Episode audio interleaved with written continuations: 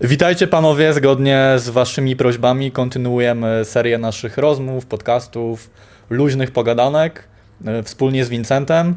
I dzisiaj chcemy też wyjść naprzeciw waszym prośbom z ostatniego vloga Vincenta, gdzie prosiliście Vincenta, żeby powiedział trochę więcej, między innymi o tym, jak przebiegał u niego koronawirus. I pomyśleliśmy, że to będzie dobry temat, od którego możemy zacząć. E, dlatego, że zarówno Vincentowi, jak i mi wydaje mi się, że wiele osób w społeczeństwie ignoruje tę chorobę. Wydaje nam się często, że ta choroba dotyka głównie starszych osób albo otyłych osób, osób, które nie dbają o swoje zdrowie. Ja znam Vincenta osobiście już dosyć długo, wiem, że to jest jedna z osób, która jest po zupełnie drugiej stronie barykady, czyli bardzo bardzo, ale to bardzo dba o swoje zdrowie, robi wszystko, żeby być w jak najlepszej kondycji fizycznej i psychicznej, a mimo to ten okres, gdzie Vincent zachorował na koronawirusa, nie był łatwy, zarówno fizycznie, jak i generalnie, jeżeli chodzi o jego samopoczucie. Więc może zacznijmy od tego, żebyś opisał, jak długo u ciebie przebiegała ta choroba, jak w ogóle do niej doszło e, i jak się rozwijała na przestrzeni tych kilku tygodni. Alright. W ogóle siema chłopaki. Niech Joda też się przywita. Joda jest tutaj z nami dzisiaj.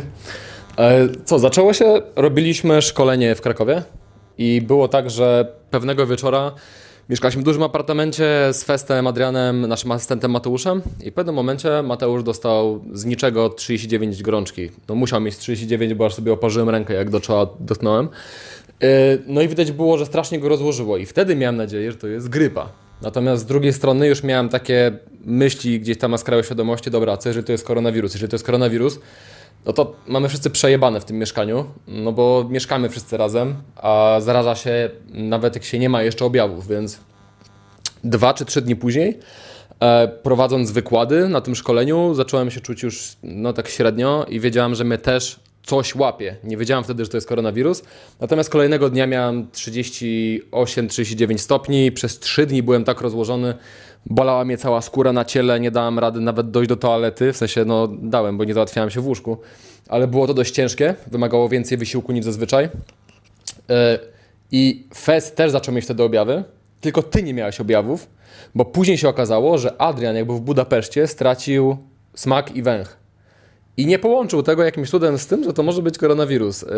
No, ale wychodzi na to, że ty miałeś już odporność, więc się nie zaraziłeś. Nas rozłożyło po prostu jak domino. I co, wróciłem do Warszawy i wtedy było tak, że mieliśmy w ogóle zaplanowaną imprezę moją urodzinową. Moja impreza urodzinowa to jest dość duże wydarzenie każdego roku dla naszej ekipy, która jest dość liczna. Mamy tam z 20 osób ponad i w różnych częściach Polski i też świata. I mieliśmy robić w kwietniu tą imprezę, czyli wtedy, kiedy mam urodziny. Natomiast wtedy był pierwszy lockdown i musieliśmy przesunąć tą imprezę na początek października. No i co, jest już ten październik, ja wróciłem z Warszawy rozłożony, nie wiedziałem wtedy co mi jest i pomyślałem, że ok, nieważne jak się czuję, i tak pojadę na, na, na, imprezę, bo to jest zbyt duże wydarzenie, żeby je przegapić, chcę zobaczyć wszystkich znajomych i tak dalej, ale też wiedziałem, że wysoce nieodpowiedzialne by było, gdybym wpierw nie sprawdził, na co jestem chory. No bo jeżeli zwykła grypa, no trudno, mamy sezon grypy, na to się nie umiera, gdy jesteś młodą osobą, która jest zdrowa, więc nie bałem się, że będą jakieś konsekwencje. Natomiast z koronawirusem wiedziałem, że później wszyscy wracają do swoich domów, mogą zarazić bliskich, sami mogą mieć nieprzyjemności, więc zrobiłem sobie test. I w dzień wyjazdu budzę się i patrzę w internecie, że mam wynik pozytywny. I to było straszne psychicznie, dlatego że nagle zostałem uziemiony na dwa tygodnie z dość groźną chorobą, e, plus wszyscy znajomi pojechali do Gdańska imprezować beze mnie. I prócz ciebie, bo ty wtedy jeszcze nie wiedziałeś, że przebyłeś koronawirusa wcześniej i byliśmy przekonani, że przechodzisz bezobjawowo, więc jakby zarówno ja, jak i ty, nasz asystent Mateusz odpuściliśmy imprezę no i co, tylko mogą sobie później zdjęcia z moich urodzin pooglądać niestety. Było to dość przytłaczające, ale bardziej zastanawiające było to, że przechodzę bardzo ciężko tą chorobę. Wiecie, jak wspomniałeś, jestem zdrowy, dbam o swoje zdrowie, dbam o kondycję fizyczną, natomiast ta choroba po prostu mnie rozłożyła. I gdy już siódmego dnia myślałem, że jest coraz lepiej, nagle zaczęły się duszności. Nagle zacząłem tracić oddech i wiadomo, ciężko jest utrzymać zdrowe myślenie, taką psychikę twardą, że spoko, nic mi nie jest, nic, nic mi nie będzie, jeżeli tracisz dech. I to było takie uczucie, jakbym brał oddech, ale jakby ten oddech nie dawał mi wystarczającej ilości tlenu, satysfakcji. Więc wypuszczałem powietrze i znowu chciałem wziąć oddech i tak w kółko przez kilka godzin dziennie. I to było takie uczucie, jakbym się topił po prostu, jakbym nie mógł zaczerpnąć tchu. Y, I zaczęło to być straszne, tym bardziej, że zaczęły się też bóle w klatce piersiowej, zaczęły się zawroty głowy. Mm, I w ogóle po dwóch tygodniach siedzenia w mieszkaniu, gdzie już czułem się coraz lepiej, ale doszedł mi taki uproczywy kaszel, e, stwierdziłem, że posprzątam pokój, no bo wyobraźcie sobie, kurwa, jak, jaka jama to musiała być, skoro przez dwa tygodnie chory tylko w łóżku leżałem, więc zacząłem sprzątać wszystko i po sprzątaniu przez 40 minut byłem tak osłabiony, że usiadłem na fotelu, następnie położyłem się na łóżko i już do końca dnia musiałem leżeć, a kolejnego dnia miałem jakby kaca po tym, treningu, sobie to nazwijmy, bo to było dla mnie tak ciężkie, jakbym zrobił najcięższy trening na siłowni. Nigdy nie byłem tak zmęczony jak kolejnego dnia. I to było dość przerażające, dlatego że co ja, chwilę się poruszałem po mieszkaniu, pozamiatałem, pozmywałem półki i tak dalej. I nagle czułem się jak 80-latek. I też miałem wtedy takie myśli, że kurde, ale przejebane będzie mieć 80-90 lat, bo wtedy tak się będę czuł codziennie, nie? Jakby, ale to już taka, taka mała, e, mały side note.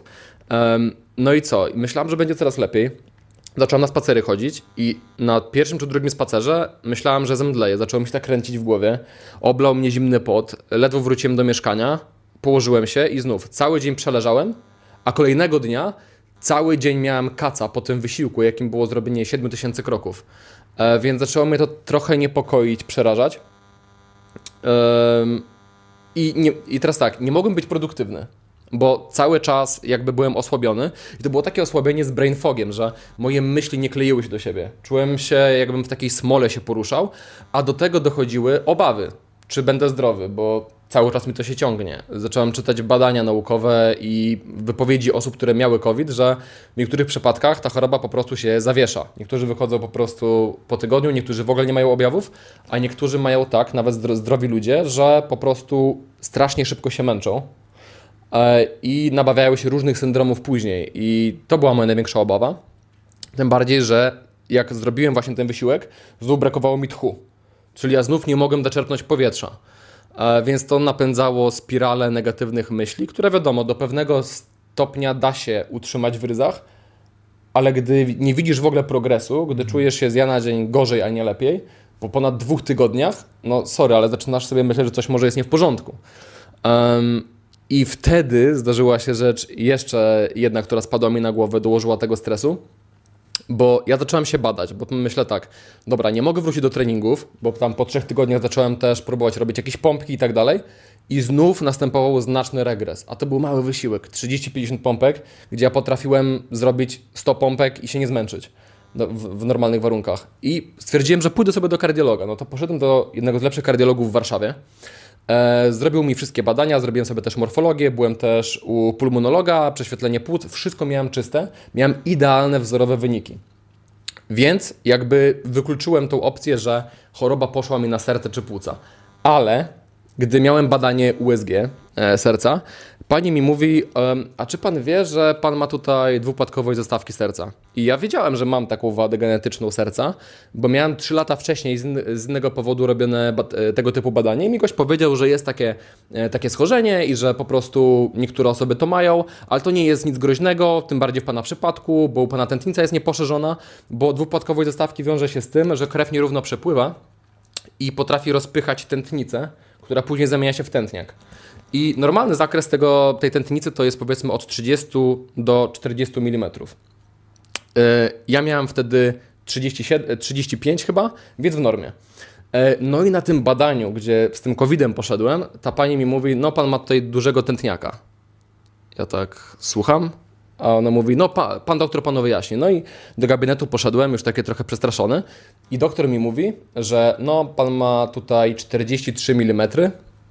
Ja myślę, Wow, 43 mm.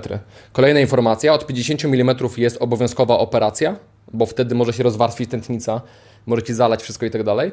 Po trzecie, lekarz mi mówi, że ponieważ u mnie jakby jest już dość poszerzona ta tętnica, to ja nie mogę ćwiczyć.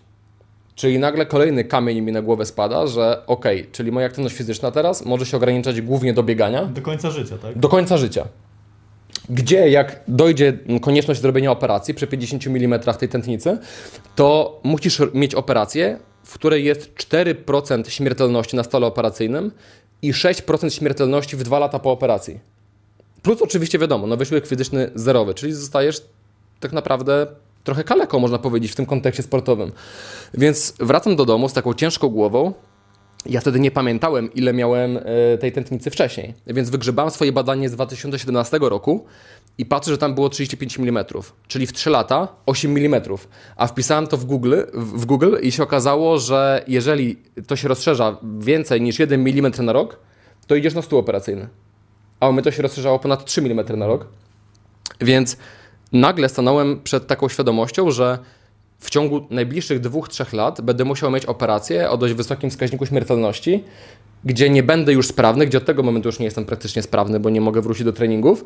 E, I co teraz? I teraz zobaczcie, że cała ta negatywna czapa, tak to nazwijmy, z COVID-a, została zastąpiona przez te obawy związane z sercem. I sobie pomyślałem, dobra, jeżeli w ciągu trzech lat ma ode mnie odejść mogę mieć ryzyko, że, że umrę albo że nie będę w stanie później fizycznie, wydolnościowo zrobić jakieś tam rzeczy, to pomyślałem, zaraz, zaraz, to, czyli ja mam ostatnie lata życia, żeby zrobić moje cele, gdzie mam jeszcze dużo energii, gdzie wiem, że nic mi się nie dzieje w tym momencie, że to dało mi to takie urgency, że czas się kończy.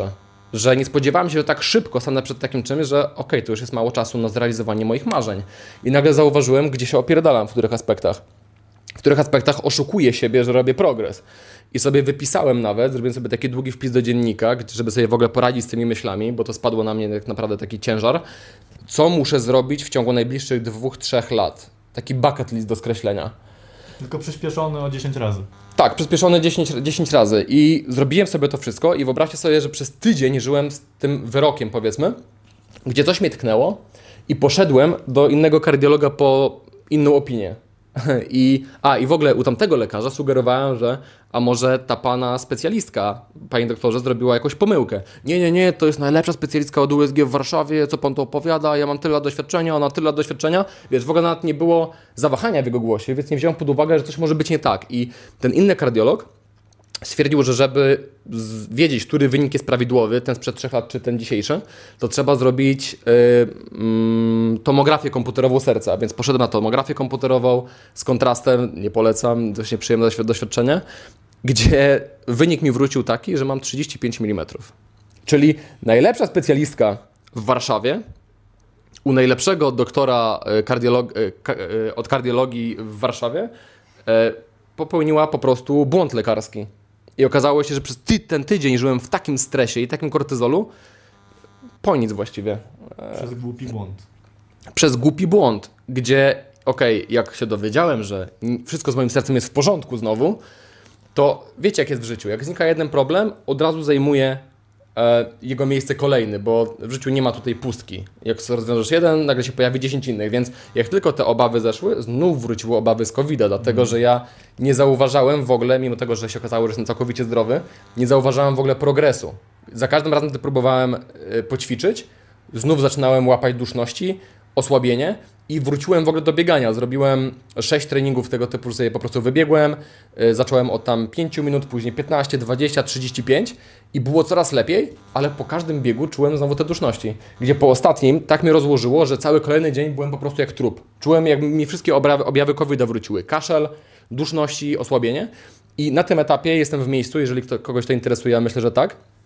Jestem w miejscu, gdzie nie wróciłem do treningów, i gdzie nie ma na razie opcji na to, żeby do treningów wrócić, bo poczytałem bardzo dużo w internecie na ten temat i generalnie osoby, które próbują forsować ten powrót do treningów po COVID, młode, wysportowane osoby, mają po prostu cały czas nawroty choroby. I y, przeczytałem, że trzeba zrobić 3-4 miesiące kompletnej przerwy od treningów fizycznych, żeby po prostu wrócić do równowagi, a osoby, które to forsują, po pół roku nawet od COVID-u, dalej nie są w stanie yy, za bardzo, jeżeli chodzi o powrót do wysiłku fizycznego. Mhm. I na ile zaakceptowałeś ten stan rzeczy, że nie będziesz, czy nie chcesz przez kolejne 3 4 miesiące ćwiczyć i wysilać się jakoś mocno aktywnie, co wcześniej było dla ciebie ważną częścią życia? No, ja cały czas nie mogę się z tym pogodzić. Jakby staram się, ja rozumiem, że to jest konieczne i szanuję to i no, pójdę za tym głosem rozsądku i odstawię wszystkie treningi. Natomiast no, jest mi trochę żal, tak, bo jak przed COVID-em, ja byłem właściwie w formie życia, jeżeli chodzi o siłę i o osiągi na siłowni. Pamiętasz, jakie treningi tak, tak, tak. robiliśmy? E, I moja sylwetka zaczęła, zacząłem wyglądać naprawdę, naprawdę tak, jak chciałem wyglądać. Natomiast teraz jak patrzę w lustro każdego dnia jest mnie coraz mniej po prostu i czuję się coraz mniej komfortowo z tym. Natomiast też wiem, że tak sobie po prostu ustawiam myślenie w momencie, kiedy to, ta myśl przychodzi, że jakby ćwiczenia fizyczne to jest jakby maraton, a nie sprint. Mhm.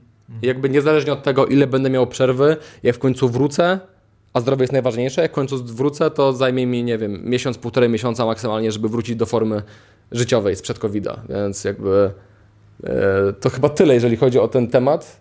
Jeszcze chciałem trochę nadać kontekstu, bo pamiętam, że jak zachorował nasz asystent i leżał w łóżku przez chyba tydzień dosłownie, nie, nie mogąc w ogóle się z tego łóżka wywlec, to ja chyba nigdy w życiu nie widziałem kogoś, po grypie, po przeziębieniu mocniejszym, czy właśnie on po koronawirusie, gdzie jakiś wirus tak mocno by kogoś zniszczył fizycznie. No. I pamiętam, że zastanawiałeś się, jak już wiedziałeś, że prawdopodobnie wszyscy zachorujemy na tego koronawirusa, jak to będzie u ciebie przebiegało.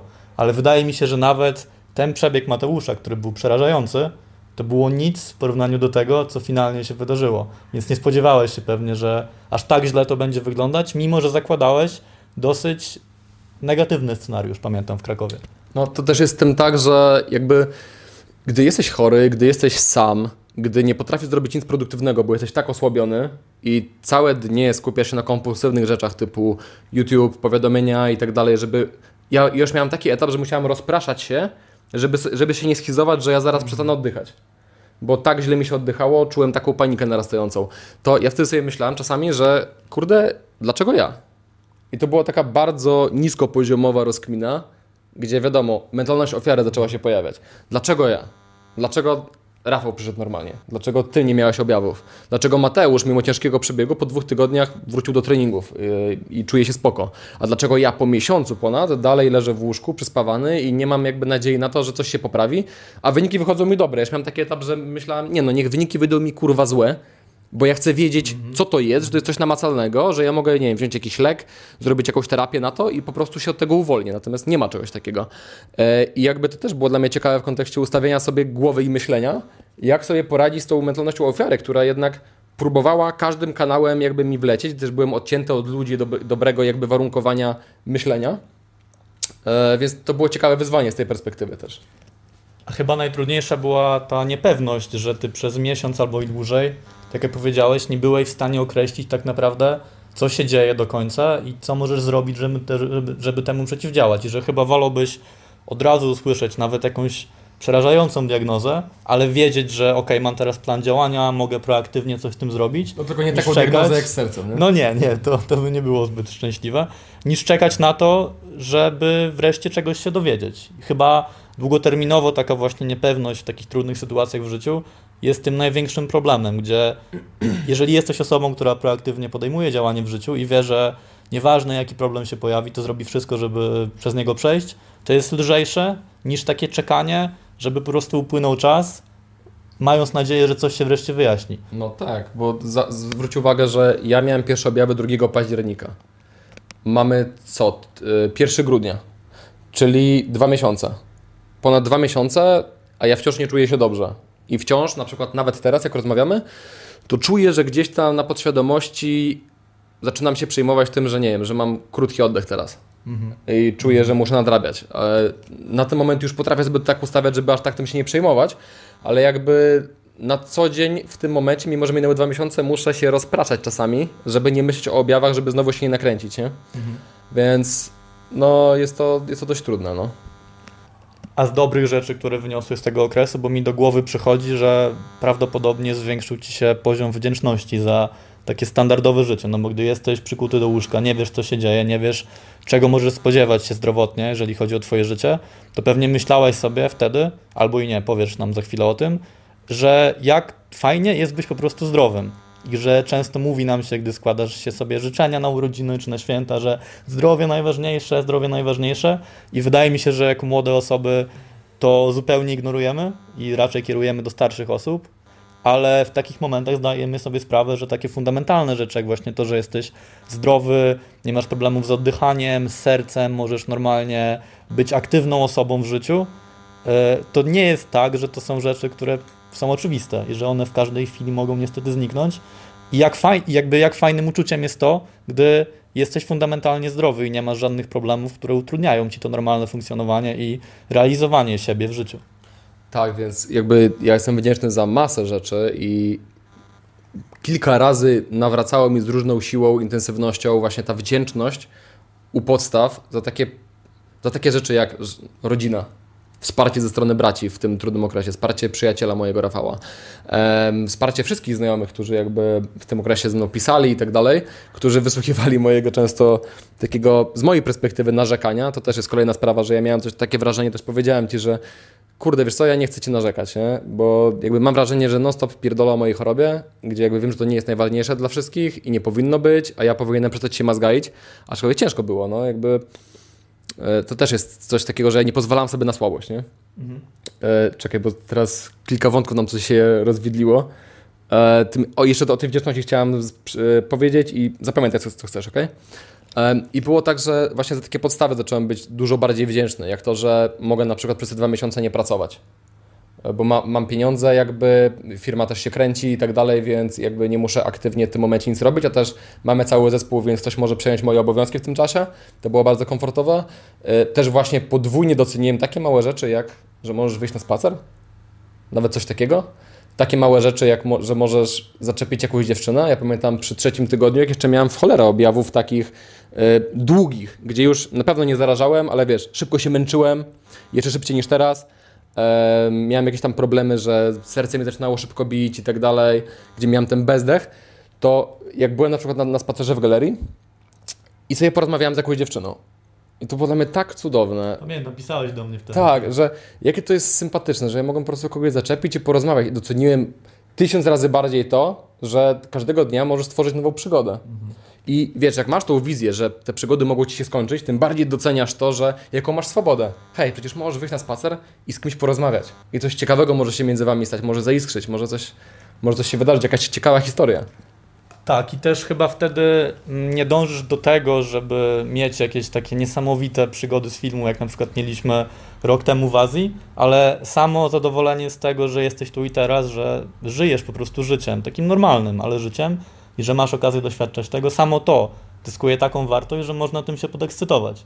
Ja myślę, że dla naszych widzów, bo pewnie dla większości z Was ten rok był trudny, przez pandemię, przez lockdown, przez ograniczone kontakty społeczne, przez to, że mało aktywności, które dają Wam dużo przyjemności, teraz nie są możliwe, to jest idealna szansa, żeby spojrzeć na ten rok, na to, jak te ograniczenia na Was wpłynęły i poszukać właśnie dobrych rzeczy, tego, że by zobaczyć, jak fajne jest u podstaw życie, gdy możemy normalnie funkcjonować.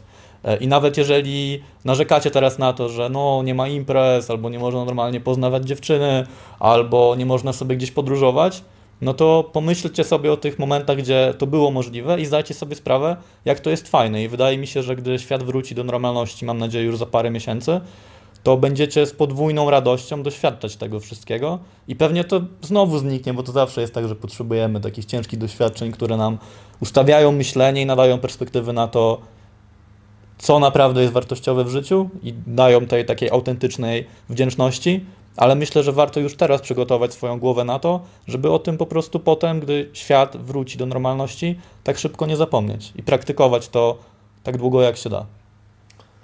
Dokładnie. Y, jak mówiłeś teraz, to ja miałem w głowie, żeby nie zapomnieć, co chcę powiedzieć. A, już wiem, sobie przypomniałem. Y, ja, mnie to nauczyło też pokory w kontekście moich emocji, dlatego że ja przeżywałem bardzo duże emocje, nawet emocje, o których nie czuję się do końca komfortowo, żeby mówić w trakcie tego wszystkiego, szczególnie przy diagnozie z sercem.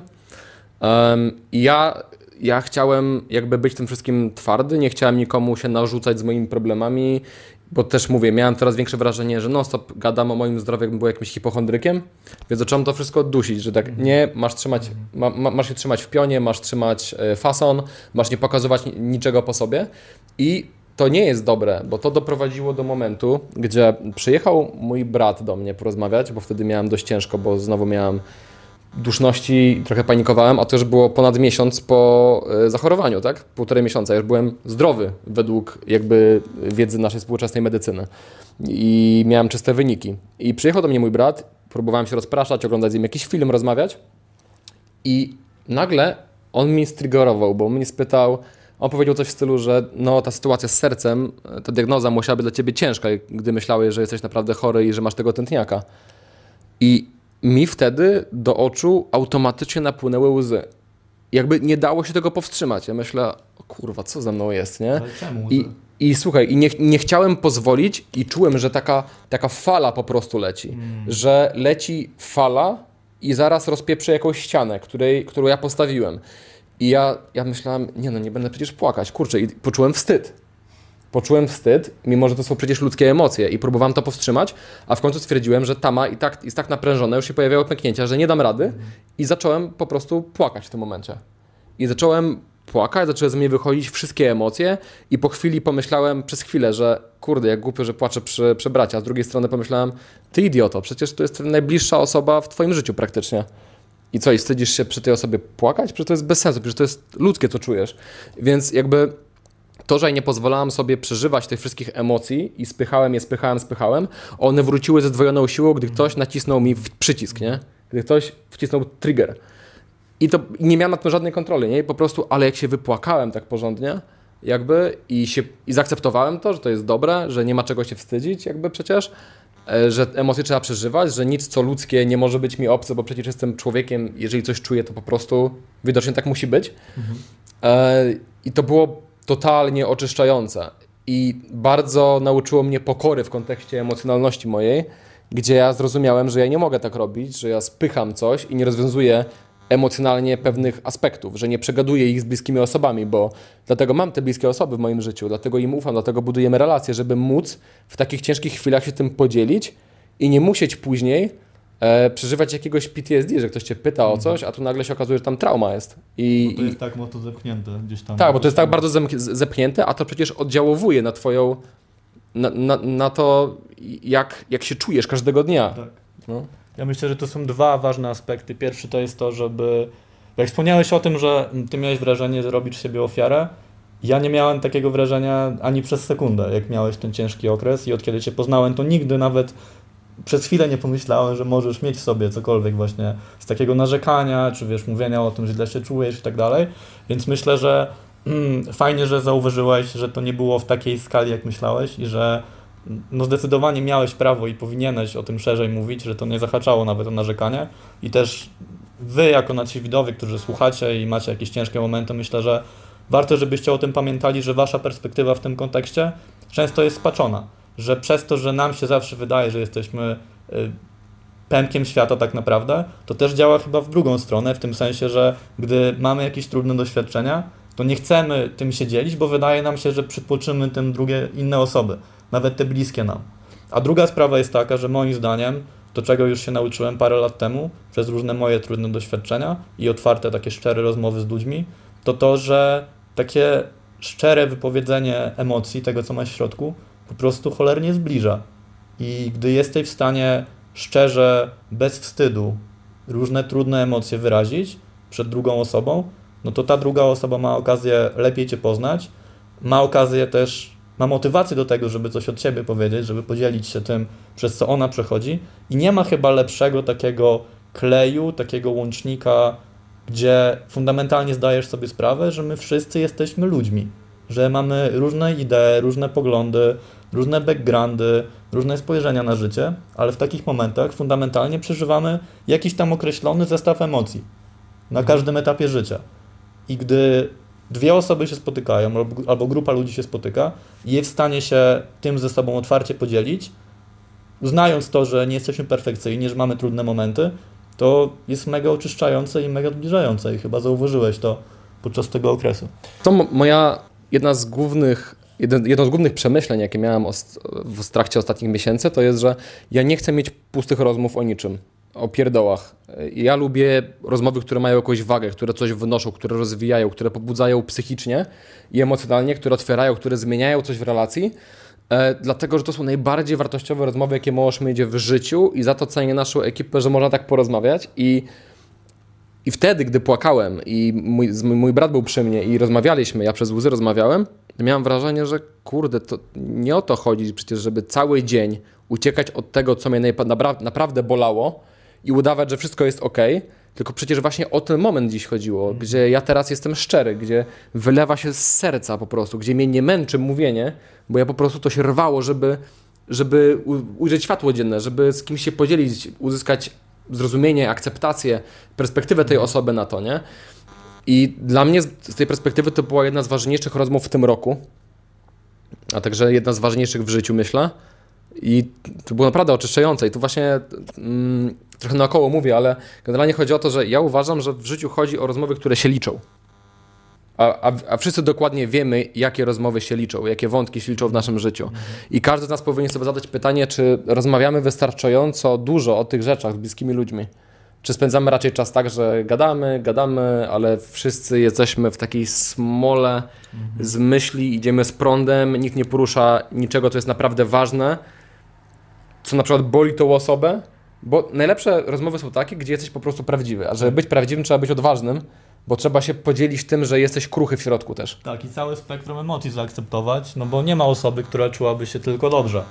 E, tak samo nie ma osoby, która czułaby się tylko źle i gdzie zdajesz sobie sprawę, że jesteś człowiekiem i dotyczy ciebie, nieważne w jakim jesteś wieku, ile masz pieniędzy, jakie masz relacje i tak dalej, zawsze całe spektrum i zawsze kolejny gówno uderzy w wiatrak, tak jakby na każdym etapie życia, no to wtedy te rozmowy są najlepsze. To jest taki najlepszy lubrykator jakby, lubrykant chyba, lubrykant. to jest właściwe słowo, tak, żeby tą płytk, z tej płytkiej rozmowy zejść na głębszą rozmowę i faktycznie zacząć ten proces poznawania się, no bo to nie dotyczy tylko relacji z kobietami. Ja nagrywałem zresztą o tym niedawno film na temat słuchania i właśnie budowania tej bliskości, ale generalnie, gdy zdajesz sobie sprawę, że jesteś człowiekiem, możesz tym się podzielić i nie boisz się tego, co masz w środku, no to nie ma lepszego sposobu na to, żeby po takiej rozmowie poczuć, że to było dla ciebie wartościowe, rozwijające i że zbliżyłeś się do drugiej osoby i że teraz wiesz, że wasza relacja jest na kolejnym poziomie. I bardzo często do tego się dochodzi przez ból i właśnie tragiczne sytuacje, tak jak u Ciebie było z Twoim bratem. Bo z tego co wiem, e, z Twoim bratem nie miałeś jakiejś dobrej relacji, zanim nastąpiła jego choroba, o której może masz ochotę teraz powiedzieć. Tak, to nie jest do końca temat związany z relacjami jako takimi, bo jeżeli chodzi o mnie i mojego brata, to wtedy to była dla mnie najważniejsza osoba w życiu. Dzisiaj wciąż jest jedną z najważniejszych Aha, osób w życiu. Ja zapamiętałem po prostu. Tak. Okay. Natomiast mogę o tym powiedzieć właśnie w kontekście przeżywania generalnie trudnych momentów, zwłaszcza, że e, już zapowiadaliśmy ten temat podczas naszej pierwszej rozmowy. Mm, no bo dla mnie to był zdecydowanie teraz jako 26-latek patrzę na ten okres, gdzie miałem 19 lat to był dla mnie najtrudniejszy, najtrudniejsze kilka miesięcy w moim życiu, a jednocześnie najbardziej wartościowy okres i taki, za który jestem najbardziej wdzięczny. To znaczy, gdybym mógł cofnąć mój czas i przejść znowu przez cały ten trud, który był związany z tą historią, to bym zrobił to ponownie. Mm, ja wtedy kończyłem szkołę średnią. Byłem, jak wspominałem w materiale o mojej historii, takim mocno depresyjnym stanie. Byłem krok od próby samobójczej no i nie widziałem do końca sensu w życiu. No i mój brat, który wyjechał parę lat wcześniej ze swoją rodziną do Anglii, zasugerował mi też wiedząc w jakim jestem stanie, odkrywając w ogóle, że napisałem list samobójczy, żebym zaczął życie na nowo, czyli żebym wyrwał się z mojego miasta, z, od rodziców, od moich znajomych, od szkoły, właściwie z całego kraju i poszukał sobie miejsca, gdzie będę mógł jako teraz już dorosła osoba, która skończyła szkołę, zbudować sobie życie na nowo. I dla mnie to było takie światełko w tunelu, gdzie ja po raz pierwszy od, przez, od kilku lat zauważyłem, że to jest dla mnie nadzieja, że mogę, że jest wreszcie jakaś drobna ścieżka, która może mnie z tej ciemnej dziury, tych złych emocji i, i bardzo złożonej, skomplikowanej mojej psychiki wtedy, może mnie wyciągnąć. Więc ja przystałem na tą propozycję, dostałem się na studia do Anglii. No i plan był taki, że Polecę sobie do mojego brata na południe Anglii, pomieszkać z nim, z jego rodziną przez dwa tygodnie, zaaklimatyzuję się, po czym pojadę na północ i tam zacznę już studia niezależnie. I pamiętam, że jak wylądowałem w tej Anglii, to byłem niesamowicie podekscytowany, bo wiedziałem, że teraz nadchodzi nowe życie, że mogę faktycznie zbudować wszystko na nowo i całe to bagno dostawić na sobą. Czysta karta. Czysta karta, tak. Mm, więc towarzyszyły mi tak naprawdę same pozytywne emocje, radość, podekscytowanie. Nie mogłem się doczekać, aż zacznę żyć. I mój brat przed y, moim przelotem mówił mi o tym, że był na siłowni i coś tam go zaczęło boleć w kolanie, pewnie się przeciążył. No ja jakby otrzymałem te informacje, ale totalnie zignorowałem. Myślałem, że to jakaś drobnostka. Tylko, że jakieś dwa dni po tym, jak przyleciałem, byłem już tam na miejscu, cieszyłem się tym, że zaczynam nowe życie, rozpocząłem ten proces. Dostałem telefon mojego brata. Ja akurat byłem wtedy w autobusie, bo sobie zwiedzałem miasto. Dostałem telefon, biorę do, słuchawkę do ucha i słyszę: Adrian, wracaj do domu. I taki totalnie przerażony, myślę sobie, o co w ogóle chodzi. Nawet nie zdążyłem dopytać mojego brata, co się stało. On się rozłączył. Pomyślałem, no dobra, nie będę nawet dyskutował, wracam do domu, zobaczymy, co się wydarzyło. Nie miałem pojęcia, co to może być. Wróciłem do tego domu, otwieram drzwi, przechodzę przez salon i widzę, że mój brat i jego żona stoją w kuchni. I stoją w tak złym stanie psychicznym, jak jeszcze chyba nigdy nie widziałem człowieka. Byli totalnie, totalnie zniszczeni tym, o czym się przed chwilą dowiedzieli. Byli rozpłakani, załamani. No i od razu spytałem się, jak zobaczyłem ich przy stole kuchennym, a tam był przed nimi list e, z koperty właśnie otworzony, co się stało i czy jakoś to się wiąże z tym listem. No i brat powiedział mi, że słuchaj Adrian, właśnie dowiedziałem się, że mam raka. I że ten ból, który miałem w kolanie z siłowni, to tak naprawdę są komórki rakowe i to stąd mnie boli to kolano. E, no i dostałem informację w tym liście, po tym badaniu, które mi zrobiono, że to jest bardzo groźny rak, bardzo rzadka forma choroby, że jedna na milion osób e, dostaje tą chorobę tak jakby i przewiduje lekarz, że zostało mi parę miesięcy życia. Mój brat miał wtedy 31 lat chyba, więc był de facto w twoim wieku i też totalnie się nie spodziewał, że cokolwiek może się wydarzyć, bo był w naprawdę dobrym zdrowiu i dbał o siebie. Jak A tu nagle taka informacja. co poczułeś wtedy?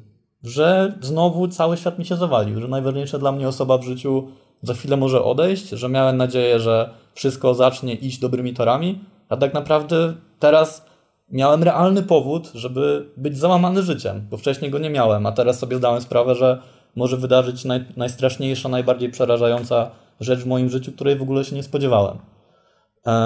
No i najgorsze w tym wszystkim było to, że jeszcze tej, tego samego dnia, właściwie nocy, mojego brata zaczęły dopadać okropne bóle w całym ciele. Do tego stopnia, że jakoś o drugiej rano jego żona musiała zadzwonić po karetkę, no i zabrano go do szpitala. Ja się obudziłem z rana, dowiedziałem się o tym, że mojego brata nie ma w domu. Pojechałem od razu do szpitala z jego żoną, no i okazało się, że mój brat nie ma jedynie raka w kolanie, w kościach, ale do tego jeszcze wykryto u niego białaczkę, czyli raka krwi i wylądował przez to w szpitalu.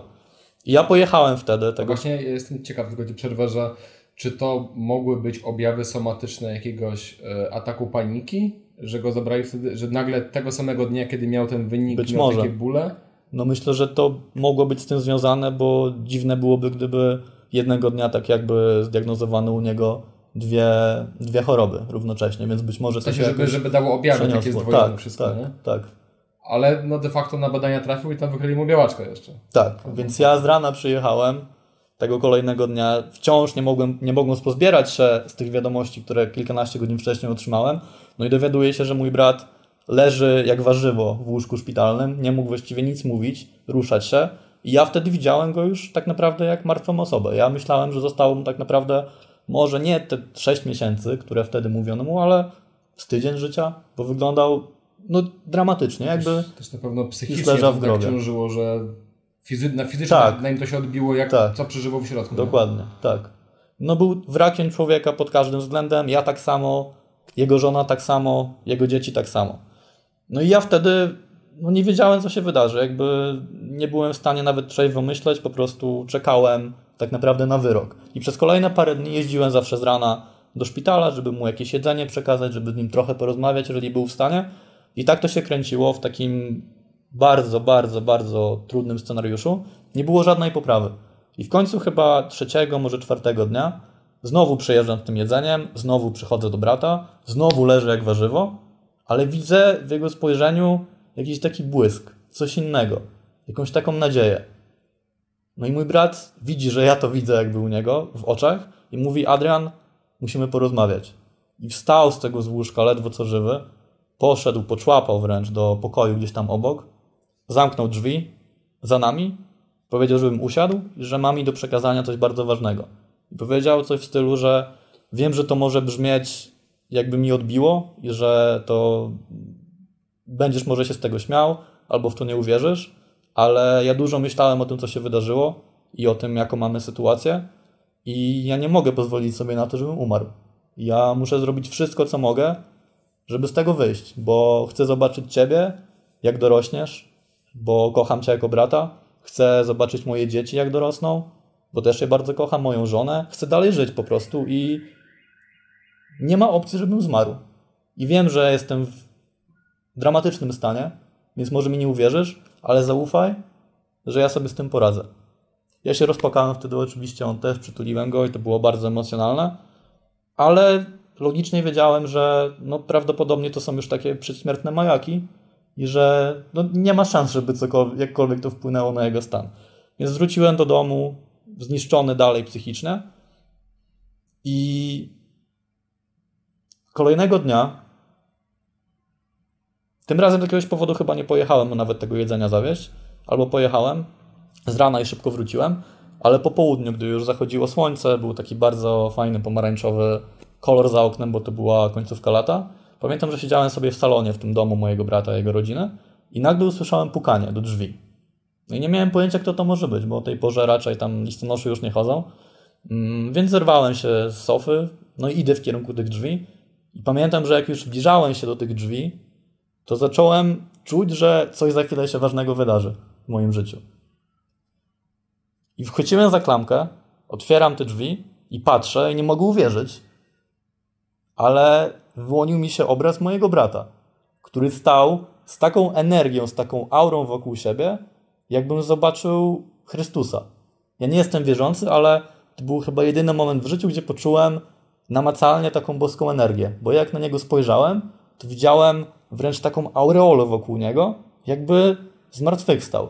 Bo on tam stał, rozpromieniony, jakby nigdy nic, jakby po prostu wrócił, nie wiem, z pracy, kolejny normalny dzień, z kwiatami w ogóle w rękach, uśmiechając się do mnie, a ja byłem tak wryty w ziemię, że nie mogłem ani niczego powiedzieć, ani w ogóle się ruszyć, więc tylko czekałem, co się dalej wydarzy. I stałem jak wryty w ziemię, trzymając się za tą klamkę. Mój brat sobie na spokojnie wszedł Który do domu. to był dzień, odkąd do szpitala trafił? Piąty albo szósty. Jakoś tak. E, wszedł do domu przez korytarz, zobaczyła go jego żona, rzuciła mu się oczywiście w ramiona, rozpłakała się, on jej wręczył kwiaty i ja sobie stoję wtedy, patrzę na to wszystko i myślę, nie no, co tu się w ogóle dzieje, jak to możliwe? Czy jestem w jakimś filmie, czy to mi się przyśniło, czy o co w ogóle chodzi? No i od razu, wiesz, ciekawość ze mnie wypłynęła i pytam brata, ale w ogóle jak to? Przecież niecałe 24 godziny temu widziałem cię w szpitalu jak warzywo. O co w ogóle chodzi? I mój brat powiedział nam wtedy, że e, tego poranka dostał codzienne wyniki badań krwi od lekarza i powiedziano mu, że nie wiemy, jak to wytłumaczyć. Nigdy w historii naszego szpitala to się nie wydarzyło, ale zrobiliśmy panu wyniki i jest pan zdrowy. Nie ma już żadnego śladu po białaczce. I może pan wrócić, wrócić do domu.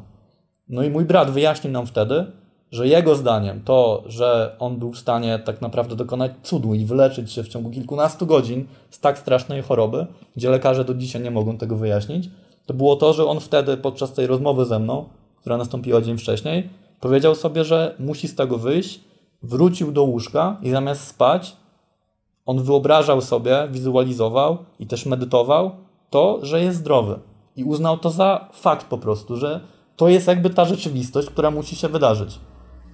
I no najwyraźniej to zadziałało, bo faktycznie wstał po kilkunastu godzinach tej medytacji i wizualizacji. No i był zdrowy.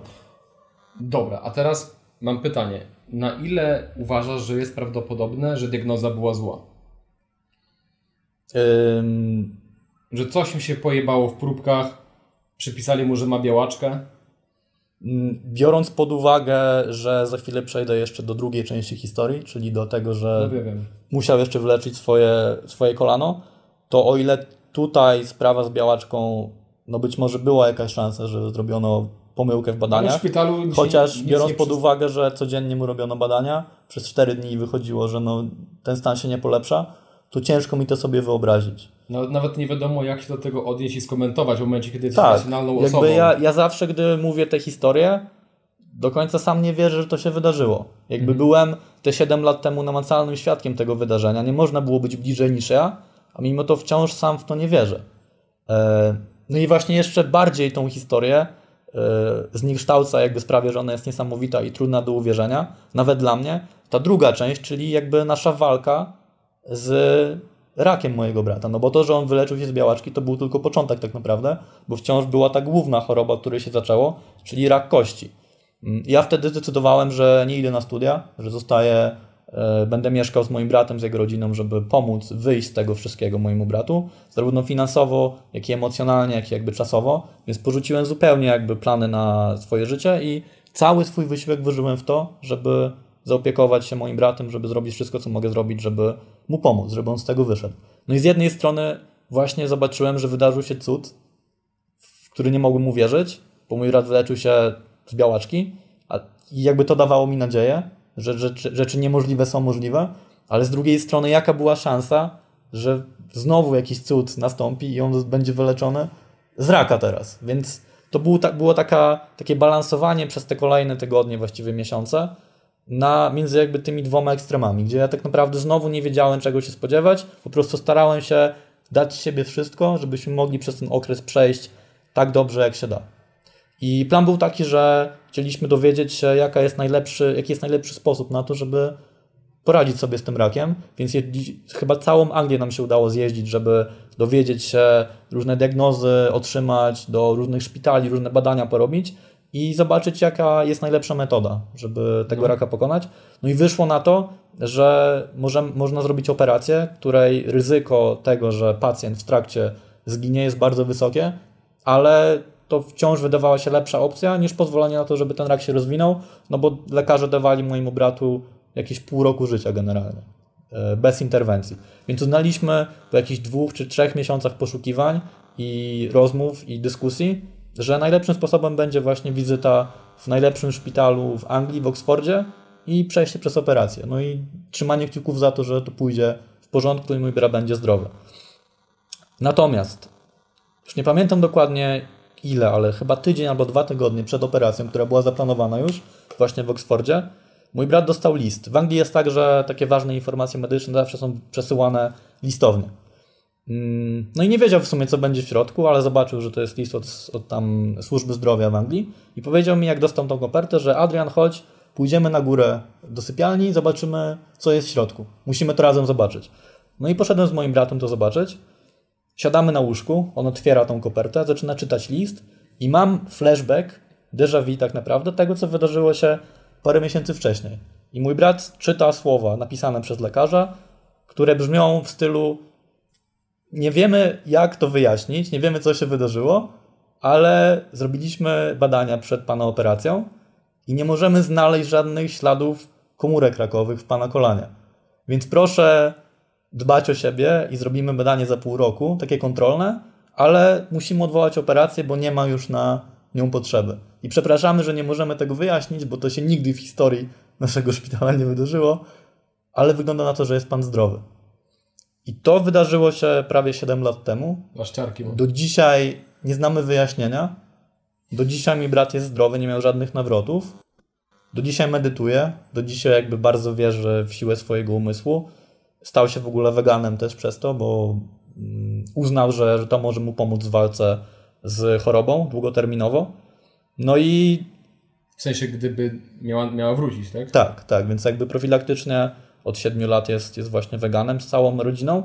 I to jest historia mojego brata. Jakby nie, nie przydarzyło mi się nigdy w życiu coś tak niesamowitego. Ja pewnie do końca życia będę to opowiadał i nigdy w to nie uwierzę, że to się wydarzyło, tak naprawdę.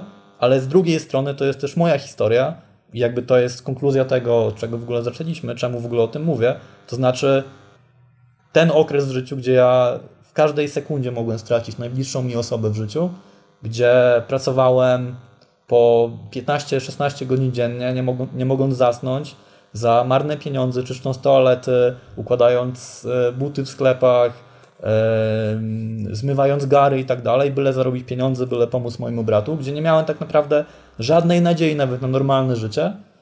E, ja oddałbym wszystko, żeby ponownie przez to przejść, gdybym miał wybór, czy cofnąć się w czasie o te 7 lat i przez to wszystko przejść, czy nie. Dlatego, że to był moment, zwrotny w moim życiu, który wszystko zdefiniował. To znaczy ja po tym okresie, bo my wspólnie, jako cała rodzina, przez to przechodziliśmy, przez tą chorobę mojego brata, uznałem, że jeżeli udało nam się dokonać czegoś niemożliwego jeszcze dwa razy wspólnymi siłami, no to ja w moim życiu też mogę dokonywać takich rzeczy. W sensie nie ma rzeczy, które byłyby niemożliwe. I to mi dało tak niesamowitej motywacji do działania, inspiracji i poczucia, że mam tą sprawczość w sobie i że nawet jak jest tak maksymalnie ciężko, to i tak dam sobie radę, bo już pokazałem sobie, że mogę sobie dać radę, że to zapoczątkowało zmianę w absolutnie każdej sferze życia od początku do końca. I do dzisiaj uważam, że to, że jestem w tym miejscu, w jakim jestem, zawdzięczam właśnie, zawdzięczam właśnie temu bodźcowi i tej całej historii z moim bratem.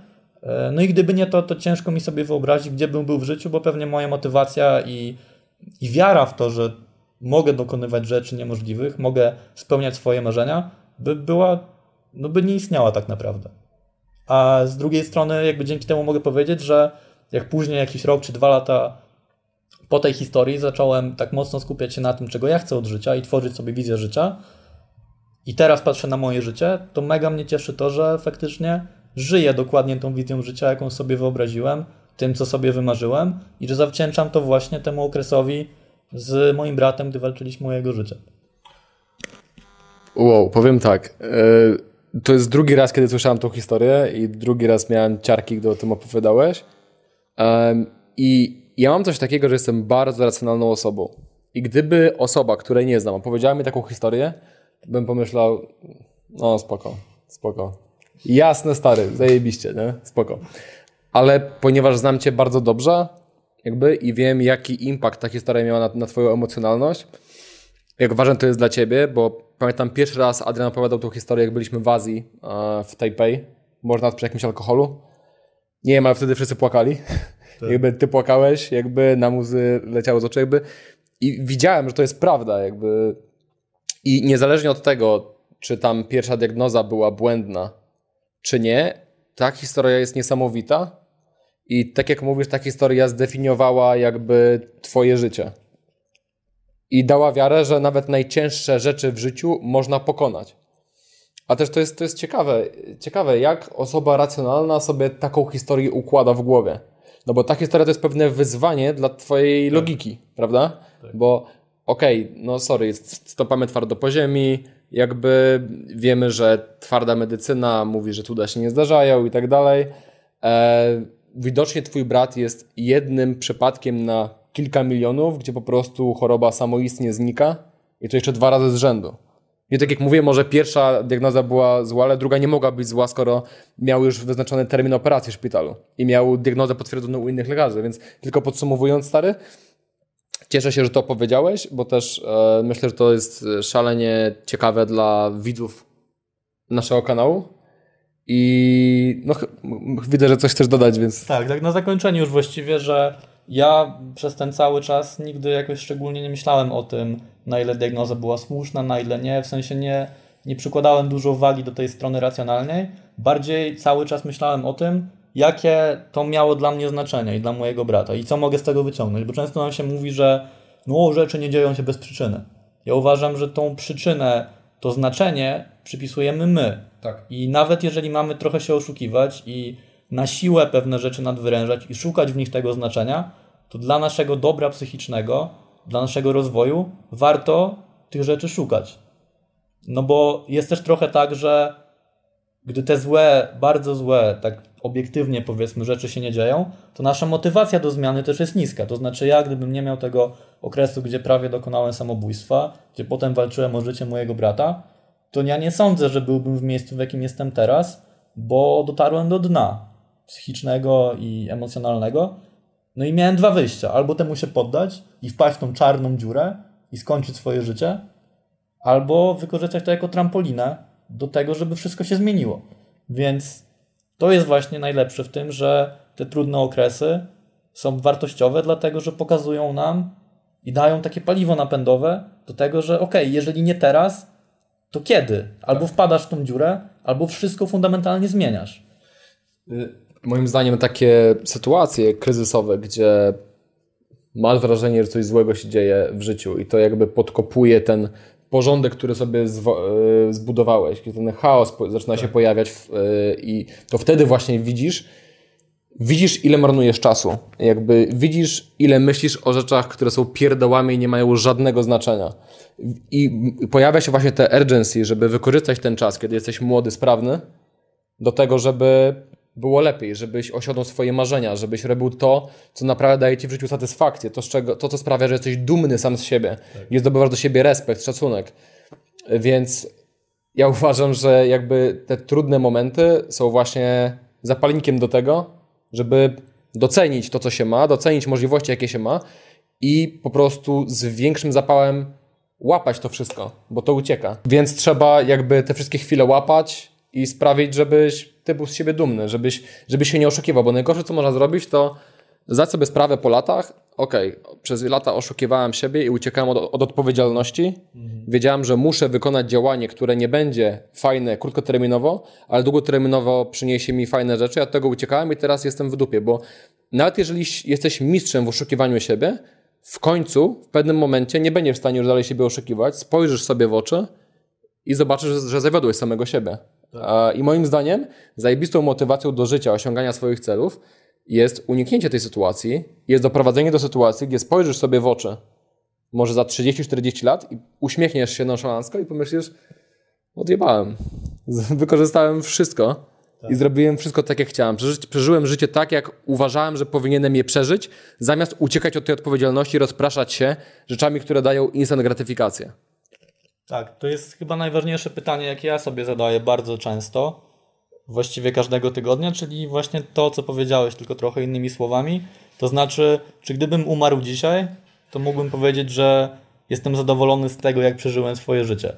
E, I o ile przez pierwsze 19 lat mojego życia, to odpowiedź dla mnie brzmiałoby nie, absolutnie nie i nie zrobiłem niczego, z czego bym był zadowolony tak naprawdę albo dumny, to teraz też głównie dzięki tej historii i motywacji, jaką nabrałem do tego, żeby kształtować sobie to życie, mogę śmiało i szczerze powiedzieć, że tak. I to jest chyba taka najbardziej wyzwalająca myśl, jaka mi towarzyszy na co dzień i najlepsza ochrona przed tą obawą, przed śmiercią i przed kolejnymi trudnymi wydarzeniami, że nawet jeżeli coś się wydarzy, nawet jeżeli miałbym sobie z czymś nie poradzić, to przynajmniej mam to poczucie, że to, co wydarzyło się do tej pory, jest moje E, I jeżeli wy, jako nasi widzowie, nie macie tego wrażenia, to myślę, że warto, szczególnie w tym roku, gdzie mieliście dużo szansy do refleksji, do pomyślenia nad pewnymi rzeczami, do zwolnienia, do takiej oceny z boku swojego życia, żeby to wreszcie zacząć robić, żeby to pytanie sobie zadawać i szczerze odpowiadać, e, czy faktycznie to życie wykorzystujecie i co by było, gdybyście